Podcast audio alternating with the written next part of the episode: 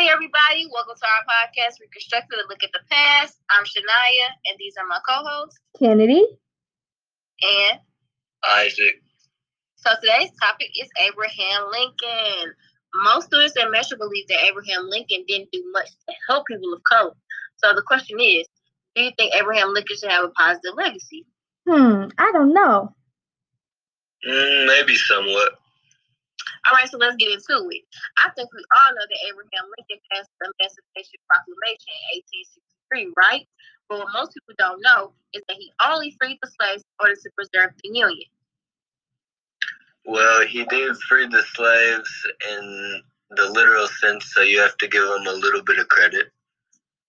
Correction, the Emancipation Proclamation did not grant direct freedom to the slaves. Lincoln did not have the authority to free the slaves in the southern states but he did have the authority in northern states, yet he chose not to. The Emancipation Proclamation was just used as a document that honored free slaves. So, would you all call Abraham Lincoln racist? I believe that I would. He resolutely opposed black suffrage and other expressions of racial equality and freed few, if any, slaves with his famous proclamation. Far from being a symbol of racial harmony or enlightened white leadership, Lincoln embodied the nation's, air quotes, racist tradition. Yeah, most deaf. That man is racist, period. Lincoln recommended sending the slaves back to Africa. Did you all know that? I think Lincoln, Lincoln was correct in saying that um, if the if slaves were to be sent back to Africa, they were not going to be treated correct, correctly or equally if they were to stay here. But in a debate in Charleston, Illinois, on September 18, 1858, Lincoln made his position clear. He said, and I quote, I will say then that I am not, nor ever have been, in favor of bringing about in any way the social and political equality of white and black races. End quote. That's all I needed to hear to conclude that he was racist, period. He admitted that he thought the white people should not be treated equally. What else does, do you need to hear? But he did recognize that African Americans would not be treated well in the United States. It shows that even though he may not have seen black and white people the same, he still believed black people should have some sort of human humane treatment. Yes, of course, because his personal opinion backed his politics. Because he didn't think that black people should be treated equally, he didn't free the slaves in the North, even though he had the ability to. He turned a blind eye on the situation. In that time period, he was progressive because that was the time where people were truly racist. He was less racist than most people, which is why people admitted that slavery was morally wrong and African Americans should be able to improve their conditions in society. Um, just because he was less racist than everybody else does not mean he has morals. He should have better advocated for the slaves' in conditions, period.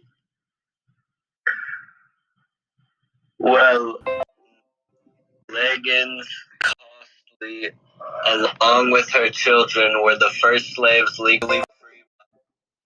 He was an attorney more than 20 years before the Emancipation Proclamation was passed. He gets very rec- he gets very little recognition for the good things he did do. Okay, as he should. I didn't know that he freed a slave before he was president, but just because he freed a group of slaves doesn't make him not racist. As a politician, freeing slaves looks good, so I'm sure he had ulterior motives to appeal to the abolitionists. Lincoln knew what he was getting into by somewhat opposing slavery. He knew his views were controversial and unpopular in certain parts of the country. If he really didn't care about African Americans in the United States, he would have stayed quiet because he knew death was imminent if he messed with the cornerstone of American society that is slavery. No. That was slavery.